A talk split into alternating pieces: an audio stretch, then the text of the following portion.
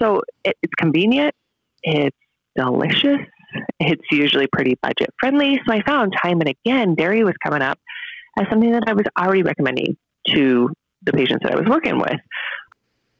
Welcome to the Daily Dietitian Podcast. I am your host, Stacy Mitchell, registered dietitian and personal trainer. I so happy to have you here. My goal for this podcast is to break down the latest health topics and help clear the clutter in the messy world of nutrition and fitness. We hope to inspire, educate, and entertain all things wellness. We cut the baloney of the food shaming and focus on making healthy habits that work for you. Join us as we talk with experts in their fields on how to feel our best in our own body and mind. Dairy. What is your favorite source? A glass of milk, a cup of yogurt, spicy nachos with creamy cheese, or the family favorite ice cream?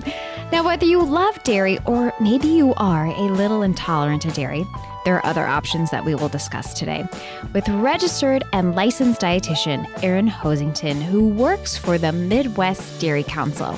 Erin shares her background in agricultural studies and then finds her love for nutrition and becomes a registered dietitian.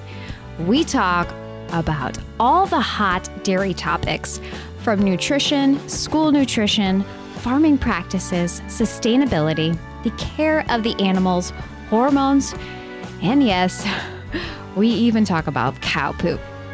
I have learned so much from Erin, and I don't want to give anything away. So please enjoy this very informative and highly entertaining episode.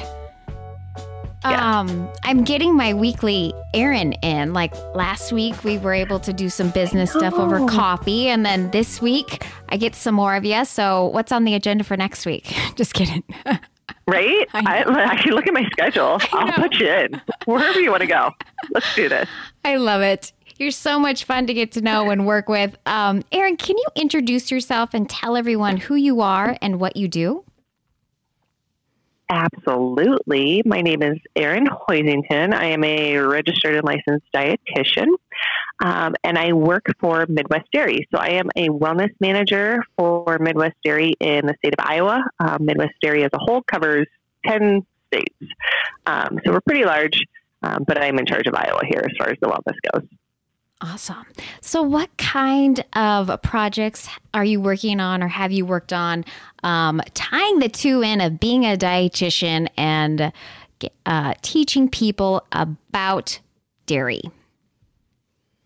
Yeah. Um, well, and a little bit of background too, Stacey. I guess I maybe should have shared before, but yeah. I originally, when I went to college, um, wanted to be an agricultural education teacher. And so that was my first passion. And that's where I got my first bachelor's degree.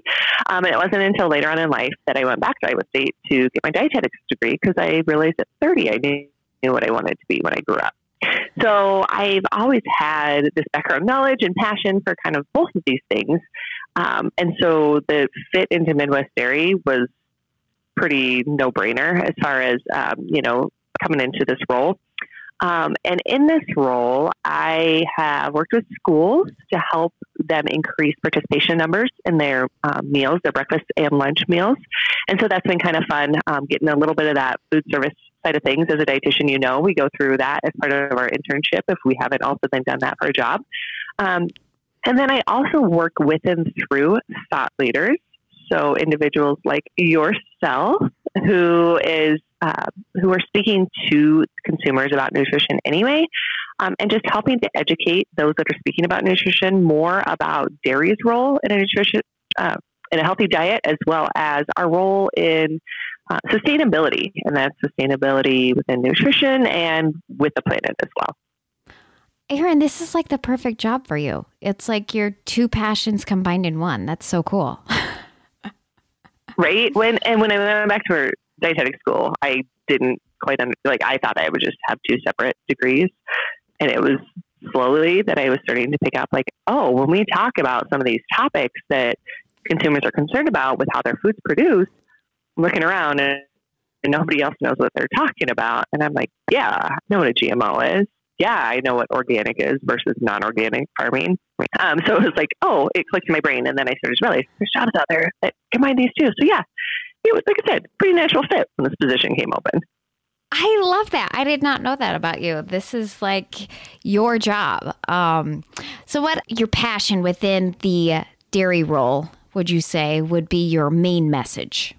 Main message. Really, the nutrition of dairy is something that's really quite unique. Um, you know, I tell people that, yeah, it was a perfect role for me in the fact that I have that background in agriculture as well as dietetics.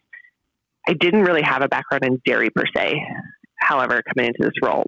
But what I found with my previous positions as a dietitian was that I was already recommending dairy to individuals. Um, it's packed full of nutrition. A glass of milk has 13 essential nutrients, so nutrients that our body needs to take in as a form of food. Um, and so it, it's convenient, it's delicious, it's usually pretty budget friendly. So I found time and again, dairy was coming up as something that I was already recommending to the patients that I was working with.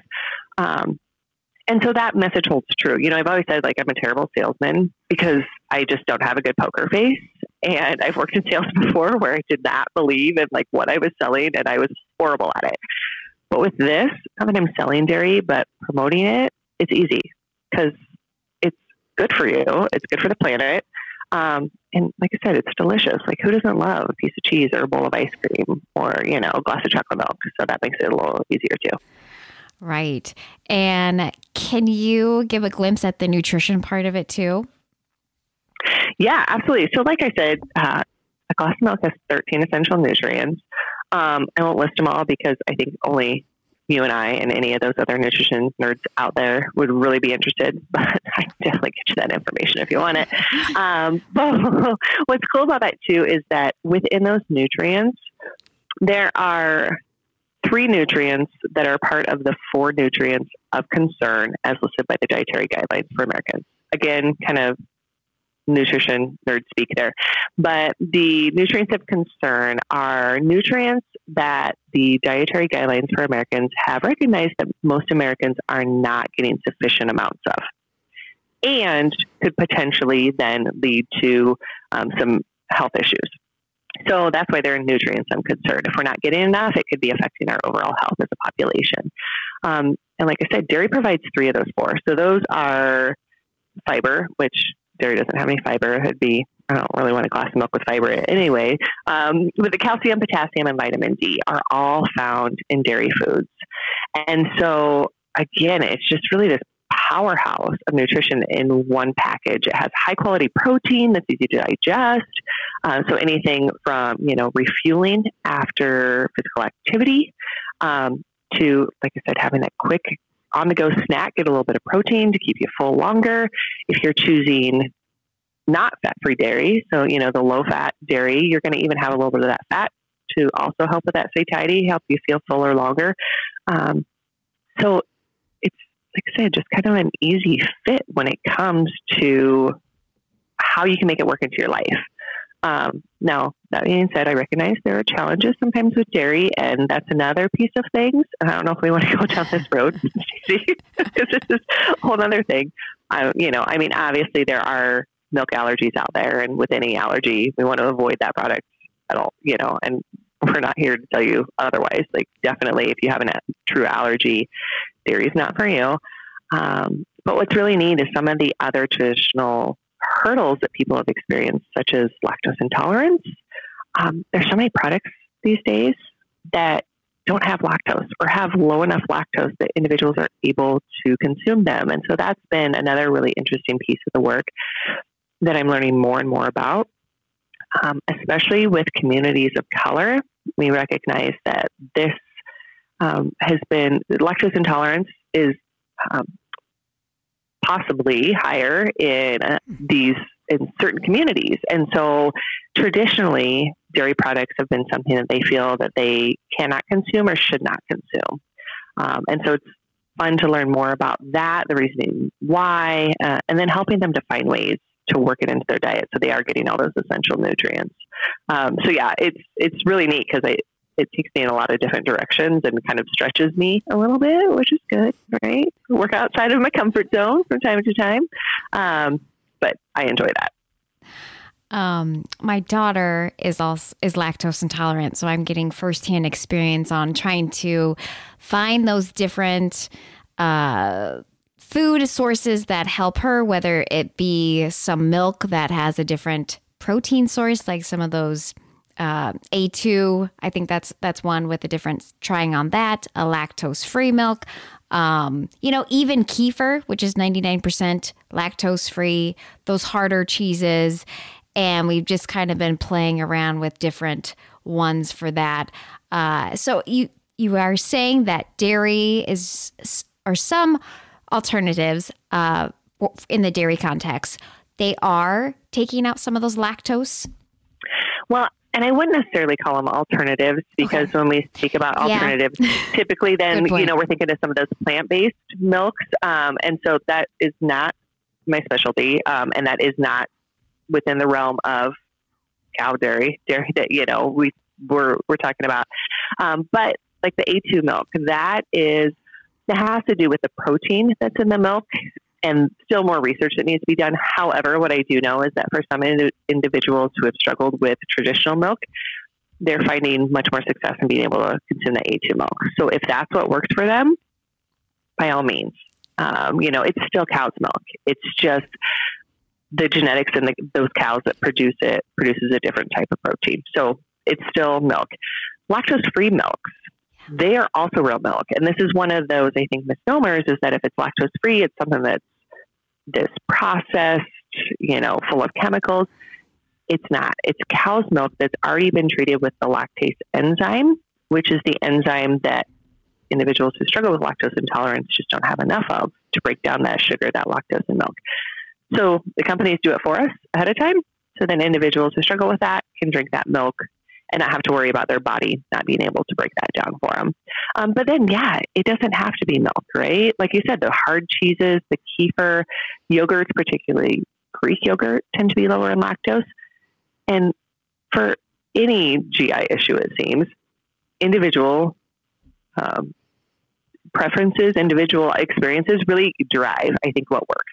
And there's no one size fits all. And so it is about doing that experimentation, figuring out what works, what doesn't, how do we fit this in, how do we make this um, work for that individual. And uh, so, yeah, I, I know you're doing that with your daughter, and she's so lucky to have you to know what to what to do, what to go for. Um, but yeah, it, it, does. It takes some time, and it, it's not just a black or white situation where this is right, this is wrong. Um, it's how do we how do we f- help that individual find what works for them. Right. But good for bringing attention with the lactose free milk that it is real milk um, and some of those other options too, because um, with her trying some of those, she's like, oh, this tastes so good. I love how this tastes. Like she really enjoys the taste of it. It just sometimes hurts her tummy, which is nice to find other options for her to en- enjoy that. And yes, it's kind of, at first I thought we were, um, it was getting better and then you know it kind of goes worse you know within the stages of life. So again it's all kind of a, that experimentation within there. But if you do have an intolerant there are other options to get that calcium rich in your diet. Absolutely yes. absolutely. Love that. So thanks for thanks for bringing that up. Um, now, we talk about the protein source and how many grams of protein are in a glass of milk. I think some people forget eight grams. About, eight grams. Some people forget about that. I was working with a client and I suggested, how about pairing a glass of milk with that? And she was like, oh, I didn't know it had that many grams of protein. And with the diet mentality, they do kind of focus on so much the alternatives, the plant alternatives. And you sometimes forget about all the nutrients and the protein, the the fillingness that dairy can bring to a meal or snack. Yes, yes, and it, it is. It's it, one of those. As long as somebody can drink milk, you know, it, it's that easy way to get that protein in. Like I said, it's convenient, right? Even if we're in a hurry, if I know I'm in a hurry, I'm going somewhere, I don't have time to get a snack. I can run into a convenience store and grab a bottle of milk or chocolate milk, right? to get a little bit of protein to kind of tide me over until I get to the next meal. Plus, like we talked about, there's all those other great nutrients in there, the calcium, the vitamin D. So it can be an easy way to make sure that you're getting that. And I know that you, a lot of times on your suggestions on your channels, um, you know, pairing a glass of milk or a string cheese or, you know, one of those other items. It's delicious, it's quick, it's easy, um, and it really does pack that nutritional punch. Yes. And you talk also about chocolate milk, which is a great for refueling after a race. And when I think of chocolate milk, I think of kids. And share with me the sugar content that chocolate milk has in schools versus normal or like, you know, you'd buy off the shelf because I was really surprised by that. And that is something that parents need to know because sometimes they think that school does not offer the most nutritious meals. And I disagree with that. um, funny you should say that. I too have been uh, recently on social media seeing some, you know, things floating around about school meals, and I also am passionate about school meals. Um, and it's tough out there right now. Like just so, well, I have a soapbox. Um, please under. I, I just want the anyone listening to understand that school meal professionals are really facing a lot of challenges right now. There are issues with supply. There are issues with labor shortages. Um, they really have it tough right now. They are living kind of day by day trying to piece it together, but they're making sure that those students are fed. Um, for many students, school meals may be the only meals that they get in a given day. And so that program is so important. Um, and I mean, frankly, it gives variety too. Like I know I get into a rut with you know at home. It's like peanut butter with waffle and a glass of milk for breakfast every day. And my kids get sick of it pretty quickly. But they're eating breakfast now at school so they get that variety. They get a chance. Um, but anyway so the chocolate milk that's also one of the things of course my kids love about school is that they can they have that choice of that flavored milk. And i think that yeah chocolate milk sometimes gets vilified. And chocolate milk can have a considerable amount of sugar in it, and that's going to vary from you know brand to brand. That doesn't necessarily mean that's bad. Um, however, within the school milk category, what you were talking about and that or alluding to is that it's actually formulated differently than the chocolate milk that you could just grab off the store shelf. Um, school nutrition standards are quite high as far as how much sodium they can have, how many calories per week or per day, per meal, per um, week. And so these products are formulated so that they are lower in some of those things like added sugars and then chocolate milk so the students can still enjoy it. They pick up that milk because it tastes good. That way they're getting all that nutrition, nutrition um, versus, you know, maybe grabbing something else that does not have all those nutrients in it, but it also tastes good as far as a beverage. Um, so I've always been a proponent of chocolate school milk. Like I said, not only is it lowering the sugar than what you're grabbing off the shelf at the store, but I'd rather have my kid if they're going to drink something sweet. I want them to have something that's packed with the calcium, the protein, the vitamin D, the you know potassium, um, versus something that may not be. Right, and as it's a quick beverage, it's a very easy way to obtain all those nutrients for the kid, kids because sometimes they just don't eat that much. Right. Well, and I mean, you know, that's a lot of reasons. I know my daughter complains that she never has enough time at snack time, and I told her I think it's because she talks too much. Yes. She is her mother's daughter. Um, but same thing at school meals, right? Like a lot of times, this is their first chance to really interact with their peers throughout the day because they've been in class, and so there's a lot of you know social activity that goes on at meals as well. Plus, due to a lot of the time constraints that schools are under, sometimes the school meal times are really short. Um, and, you know, not placing blame there. I mean, sometimes that's what a school has to do. However, that then doesn't leave a lot of time for those students. So if they can get that carton of milk in, you know, it's pretty quick. As you know, drinking a beverage is usually faster than uh, eating something that we have to chew, uh, but it helps them get some of that nutrition in when they might not otherwise get everything else eaten on their plate. 100%. And by the way, just the other day, my daughter was telling me that she ate everything on her plate. She goes, even the cucumbers. And I was like, I think it was sauteed zucchini. So she even ate the sauteed zucchini. She's like, it was really good. So I need to find the school recipe for even the zucchini. So right? Right? I know. Isn't that funny? Like, my kid comes home all the time, like, we ate this. You would not touch that with a 10 foot bowl at home. I know. Um, but Oh. all of a sudden at school, it's like the best thing ever. Right. I'm like, I, you know what? I'm not going to fight this because you're getting in all those fruits and veggies, the, the milk, the protein, like the whole grains. Love it. Do it up, kid. Do it. Right. And um, remind us what October is. Uh, so in October, we have a special little day that we like to celebrate, and that is National Farmers Day. Um, you know, like I said, I have a passion for agriculture. I grew up on a corn and soybean farm here in central Iowa. And so it's been part of my life, my entire life. In high school, I got more involved in FFA and learned more about broader spectrum of agriculture, all the ways that, um, you know, food and fiber is produced for our country farmers work really hard to get us the things we need and they and they have to. We have a growing population yet farmers have less resources to produce more food. Um, and so in october we really like to celebrate our farmers uh, particularly with midwest dairy. We like to celebrate our dairy farmers. Um, and so, you know, we usually try and do some special things around that. And this year we have a fun campaign called What You Do, Dairy Does Too that I know you are excited about as well. Um, because I think sometimes for most Americans, we're so far removed from the farm. Usually it's several generations or more for most individuals. We don't really understand what happens on the farm.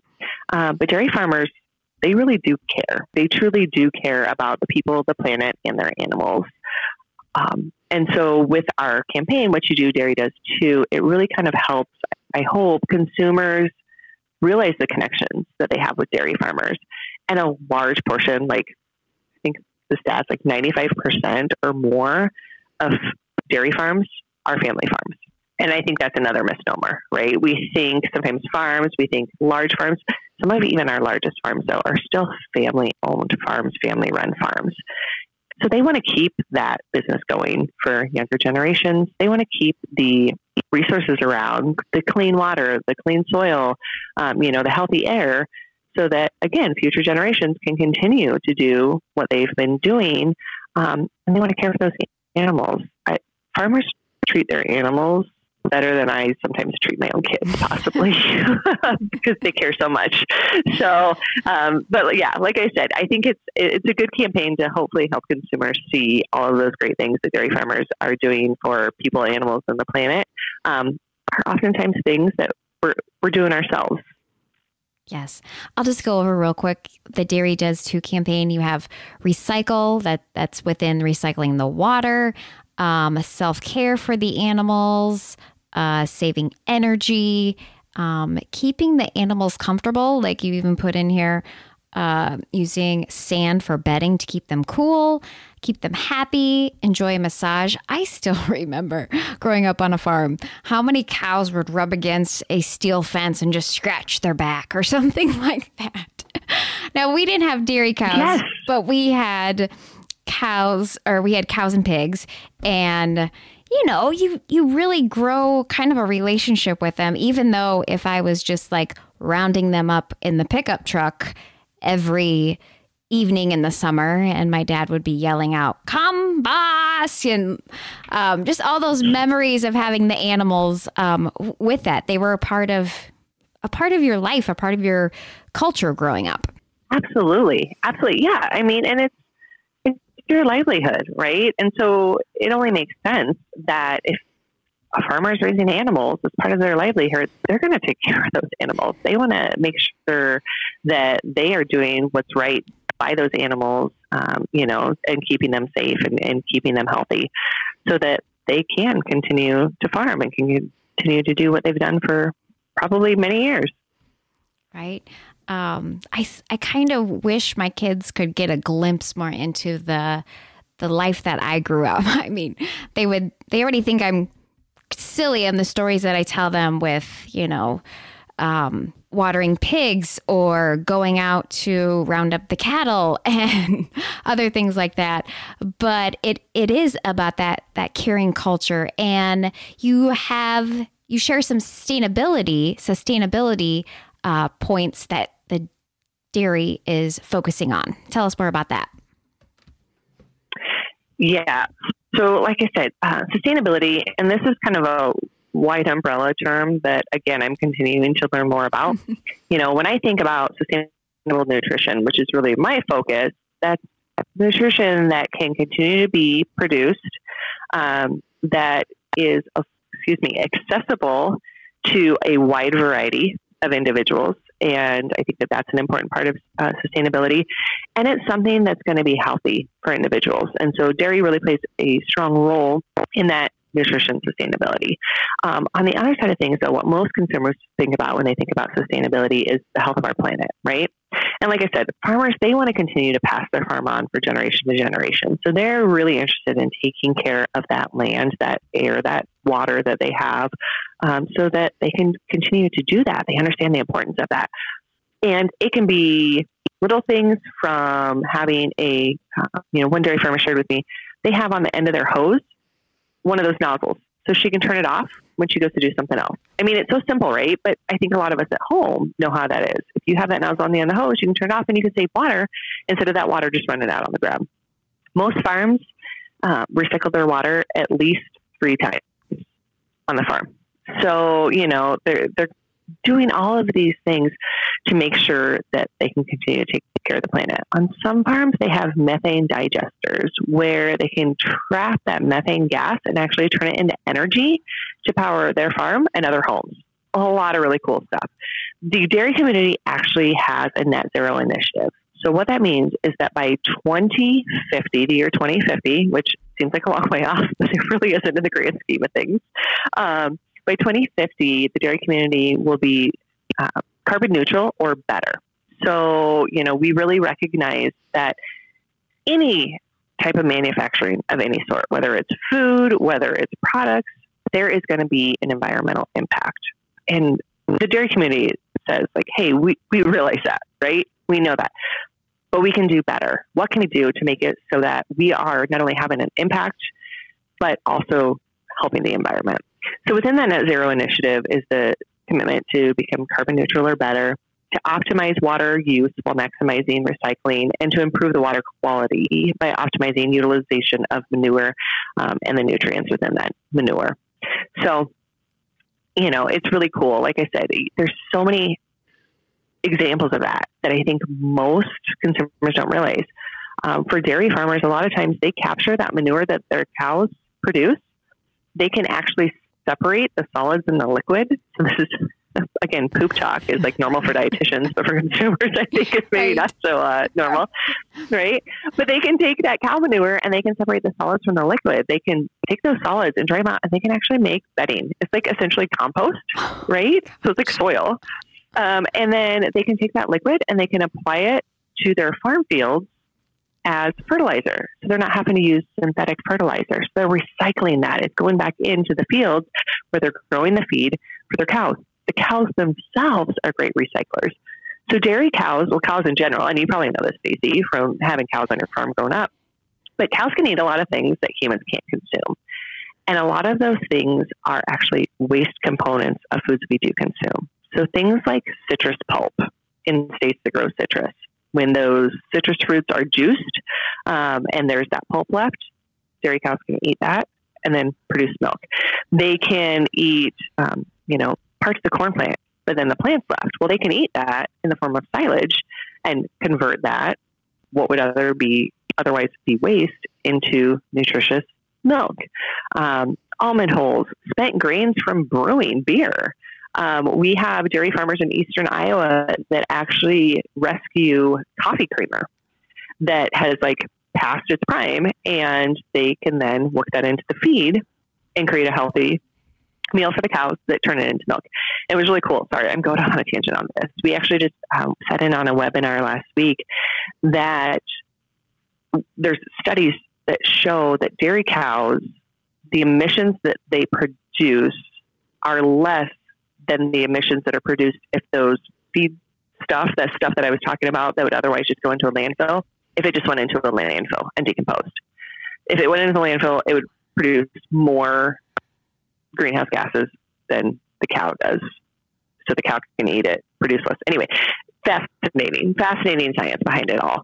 Um, and this is, it's grounded in science. Another reason why working for the dairy industry is a no brainer. As a dietitian, we know that science is our bread and butter, right? If it's not backed by science, we're not going to be out there touting it. Um, and the dairy community does a really good job to ensure that the science is sound. They make decisions based on science. And so it's not just willy nilly, we're trying things. It's, hey, let's look at how we can truly drill this down and make this work. Um, so, yeah, sorry, a whole tangent there. Um, and Stacy, I also wanted to mention you know, you'd mentioned that you wanted your kids to have a better idea of what it's like to grow up on a farm and, and better understand it. And there are a lot of resources out there. So I'm going to have a shameless plug here. Um, there is a resource online at discoverdairy.com that has various lessons for students. Um, there's the Adopt a Cow program, which is really fun that a lot of classrooms can do, um, and a lot of different materials aimed toward those younger consumers. Um, and so it, it's really neat to kind of dig around there. Virtual farm tours, you know, there's some things that maybe students can't step foot on a farm, you know, due to where they live, what, you know, what their circumstances are, but they can take a virtual farm tour and see what it's like to live on a dairy farm, see what it's like to be a farmer, see what it's like to take care of those cows. So anyway, that's another little, uh, another little piece of it. Awesome. We're totally going to dive into that and and check those out. Um, fascinating on the reusing of different items and things like that. Um, the, we had a silage pit growing up, and that's what we yep. would. My brother would ramp his bike and fall into all the silage pit. I mean, that was my bike Arm route. I would from the house to the silage pit and it's it was all gravel too. So I mean. Yeah. Oh yeah. Oh if yeah. My kids would do that. They'd be like, "What in the world? This is this is hard." So, um, I love I love hearing all those little good tidbits that that you share with with that because, uh, you know, when you're watching a documentary on nutrition and farming, um, methane, those gases are a big topic of discussion. And yeah, the cows do get a kind of a kind of a, a diss on on some of those, but it's good to see how that kind of transcribes and what they're doing um, t- to keep it going. Right. Well, and yeah, with the greenhouse gases, I mean, uh, genetics of cattle are, you know, that is a, a big focus in uh, making sure that we can get those genetics and, and look for those genetics in cattle that produce less methane. That so I mean, and the feed stuff. The eh, cows have nutritionists, which always makes me twitch because as a dietitian, here's a little tip for anyone listening who doesn't know. As dietitians, many of us twitch a little bit when we're called nutritionists. So every time nutritionists are mentioned in the dairy world, I get a little twitch, and then I remember, no, for cows they are called nutritionists.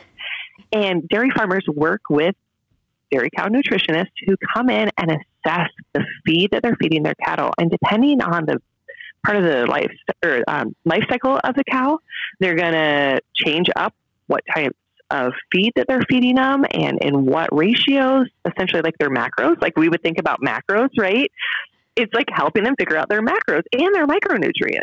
And so they you know, are also doing research in what are ways that we can change the feed for the cattle to also reduce those emissions, right? How can we make it so that it affects them in different ways and so they're emitting less greenhouse gases? So again, a lot going on in the dairy community to meet this net zero initiative by 2050 um, and you know continue to take care of this planet that we live on because the population is continuing to grow. And like I said, the amount of land that is available to produce food is shrinking day by day. And so dairy farmers, particularly, and I think farmers in general, understand that this is something that we have to be part of the solution, not just part of the problem. Yes. Now, if we could only come up with a way to take our excretions and turn that into energy, then we'd really be on right? something. Our home's powered by Belches. That'd be cool. I know. I didn't know the right terminology or the right word to like say it properly or professionally with that. So yeah, when I'm talking to my kids, it's a different story. But yes, right. Oh yeah. Yes. Um, and, you know, there's one little part in here too that you uh, point in there that your dairy comes within 300 miles. Like sometimes we may think, oh, it's shipped across this way, but it is very local. It is. That's a great point. Stacy, you're so good. You're hitting all these important points that I maybe wouldn't think about. Um, so dairy actually is a local food. Uh, when we talk about, you know, some of the things that are going on in the nutrition world and some of those things that consumers, especially in the United States, are concerned about is local foods. Uh, you know, we think about it, they're not transported as far. And so the greenhouse gas emissions from the transport trucks are less, so on and so forth. And dairy is a local food. The average American lives within uh, no more than 300 miles from the nearest dairy farm. So we have dairy farms spread out across the United States. And also, it only takes approximately 48 hours for milk to go from the cow to the grocery store shelf. So I think that that's another thing that just blows people's minds is that dairy's fresh. And so, you know, we want to eat fresh foods that are locally produced. Dairy fits in that realm. It's minimal, minimally processed. I mean, it is processed to get rid of any uh, potential unhealthy pathogens, uh, and it also is enhanced with um, nutrients like vitamin D to help get those nutrition, uh, those nutrients of concern, uh, but it's really minimally processed. And so, you know, we can feel good about what, what we're consuming as well. Um, yes. And there are not many foods that vitamin D sources, you know, foods natural. There are just a few that have that have been fortified with vitamin D, so it's very important to obtain that within your diet. Right.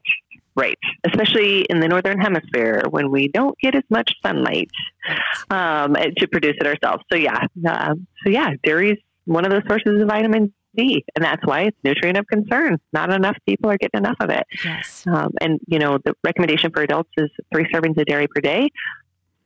We're falling short as an American population, but for most individuals, getting just one more serving per day could help meet that three servings per day. So it's not an outrageous, outrageous change in the diet. And I think sometimes working with clients, right, it's hard because there's a lot of changes that need to be had. And so it can become overwhelming. Like I said, with dairy, it's usually a pretty easy step and people feel good like they can they can meet that recommendation to get those nutrients. Could you also touch a little base on hormones in the milk? and yes, so I will, thereof. but explain that. so this is definitely not my area of subject matter expertise, right? Like I'm definitely more in the nutrition realm, so uh, you know I'm I'm not going to be maybe given as in depth as what some of our farmer relations who work with our dairy farmers directly could do. So I'm just giving that caveat. Um, but yeah, hormones. First thing with hormones that just even personally we all have hormones. Plants have hormones, right? I mean, hormones are what um, you know can like help drive life processes, and so hormones are not necessarily a bad thing. First of all, second of all, um, some cattle are treated. Dairy cattle are treated with a hormone. Um, but because of consumer demand, a lot of dairy farmers saw that consumers didn't want to see that. And so you'll sometimes see your dairy products say milk produced without added hormones. Again, that's that's a value based decision. And you know, I'm not here to say one way or the other, scientifically speaking. I'm saying it doesn't matter as far as how it affects our body because um, third and I think most importantly is that every truckload of milk that leaves a farm is tested numerous times to ensure that it is pure. So in the United States, we're very blessed that we have one of the safest food supplies on the planet. And, you know, it's because of regulations like these. It's making sure that before that milk even gets to the processor where it's made into a different product or where it's bottled as fluid milk, they're testing to make sure that there are not antibiotics or home hormones present. Um, so, you know, not only are they minimally used, uh, but even if they are used, it's not making its way into that milk. It's making it way its way to the store. I think about 10 years ago, there was like a huge push where it even was posted on the package of the, the milk container. Um, you know, it said the hormone not added. And, you know, that's something to remember um, with all the other mess and clutter that we hear within the nutrition world. So, yeah. key point. Yes, yes. Right. I'm glad you brought that up. Yep. nope. You're you're safe. You're yes, safe. yes. And I think as, you know, moms too, that's something that uh, we hear about um, and making sure that it is safe for our kids to consume. So um, no worries there. Absolutely. Absolutely. Yes. Oh yeah, no. Yes. yes. We consume a lot of dairy in our household. I'm also a mother of two um, growing girls. And uh, yes, I, as not only as a professional, but as a fellow mother, I fully confident in milk safety um, yes. um, and dairy safety. Yes. Um, lots of great information from learning about the farming to the nutrition. Is there any other last words or other tidbits that you want to share with us? Um, oh man, I don't know. I Now's my platform, right? um, I think maybe just as you know, as a dietitian, and, and also thinking about my role within dairy is something that I wish more people understood is that there's no magic cure, right? There's no magic pill when it comes to nutrition. There's no perfect way of eating. Um, and, and to be accepting of that is something that I think our society and us as individuals, myself included, sometimes struggle with. But it's about finding the right balance of healthy foods, getting a good balance of dairy foods, fruits, vegetables, whole grains, proteins. Um, you know, finding what works for you to ensure that you're getting healthy meals. And that might mean that it looks different in a cultural context as far as what you grew up on from a cultural standpoint and, you know, the foods that you enjoy. Um, whether it's just about maybe you're changing from what you ate as a young child and you're trying to make healthier choices um, there's it's never going to be perfect, and to just be accepting and okay with that, um, and be able to just take small steps to make it better day by day. Um, I think if we gave ourselves a little bit more grace and a little more credit for the things we are doing, uh, we'd probably all be a little better off. Right. Great message. I love it. Um, we will head into our little closing questions and then that's a wrap. So easy peasy, huh? Okay. I think so. uh, first question If you were on a TV show, which one would you be in? So this is probably um, the hardest question. I know you, you know, gave this ahead of me to me ahead of time so that I could think about it. Um, probably something like Friends. I'm a little bit out there um, sometimes, just a little quirky. And it's taken me many years to get comfortable with that. But like a good friend of me, mine shared with me once, um, getting used to my awkwardness and accepting it. And I feel like I fit in though pretty well, especially with Phoebe Buffay. So it might date me to say that Friends would be the show that I'd go on. Um, but I think that that's where I'd probably fit in best. That's a that would be my answer too. So we maybe that maybe that's why we get along so well. I think it is. We could be roommates on Friends, Stacy. I love it. You know, most days when I'm working, I just have that on in the background. It just makes me happy. Well, yeah, so. yeah. I don't think it's ever going to go out of style. Never. uh, or I hope. I know. Uh, what is one food someone has said a dietitian eats that? What don't they say? right? I feel like it's everything. Um, no, and I mean, my family is some of the worst. They'll apologize to me for feeding my children something that they, in their head, is not perfect. Um, and I'm always like, really? Unless you're feeding them controlled substances, that they are like, we're good, right? Uh, ice cream. Ice cream has always been my favorite food. I'm not even just saying this because I work with the dairy community. Um, but ice cream, I mean, I, since I've been little, can eat it dead of winter or the height of summer. Um, and so sometimes, yeah, I think I get judged at the grocery store. If somebody knows I'm a dietitian, you know, they're eyeballing my cart, especially that ice cream. But again, like I had shared, it's about moderation. It's about finding those foods nutrition is not just about the health of our bodies, but it's also our mental health and our emotional health. And once in a while, doggone it, you just need a comfort food such as ice cream. For me, that's the one I pick. I love it. Got to have that ice cream. Um, best or latest book you have read? This one was actually pretty easy. So I don't read a lot for um, pleasure, but I had taken a vacation this summer and um, I was at the airport and I just picked up a book to read while I was at the airport. And it was amazing. And uh, it's called The Silent Patient by Alex, I think it's pronounced Michaelides. Okay. Oh my word. It was such a thriller. We went on a later vacation. I bought his other book, The Maidens, also fantastic. So if you like kind of suspense and um, kind of like, you know, trying to figure it out, uh, oh, The Silent Patient and The Maidens, both by the same author. Um, fantastic. Awesome. Good. I've seen The Silent Patient, but I just, yeah, I need to put that on my list now. So, yay. Yeah. Love recommendations. You do. so good. so good. There's nothing better when you can like want to read. You know, when you find that book and you're like, oh, I can't wait to go back and sit down and read. I love that. I think I read it within like 24 hours. I'm not even kidding.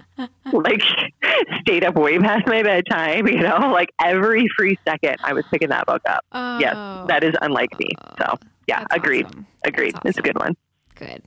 Erin, this was fantastic. Appreciate all your information, yeah. knowledge about dairy. Um, I'm so excited to even get on that website and show my kids too, to get them to know. So, such good stuff. Yeah, it's kind of fun. I love it. Is fun. Yes. Um, yeah, thank you. And yeah, no, I think we should have maybe regular coffee days just to uh, catch up on life. And, uh, Oh my goodness. I have learned so much about dairy, and my favorite parts were learning about the sustainability in the dairy farming practices. This is amazing. What did you learn, or what were your favorite parts? I could listen to Erin all day with her wealth of knowledge. And I think sometimes we forget about milk or other dairy sources because maybe we cut it out due to cutting carbs. And then we realize it is a high quality source of protein, providing 13 essential nutrients.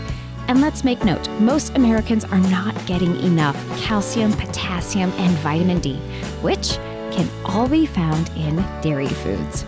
I hope you enjoyed this episode and say cheers with a glass of milk or, my favorite, a hot cappuccino. Thank you so much for joining me today on the Daily Dietitian Podcast.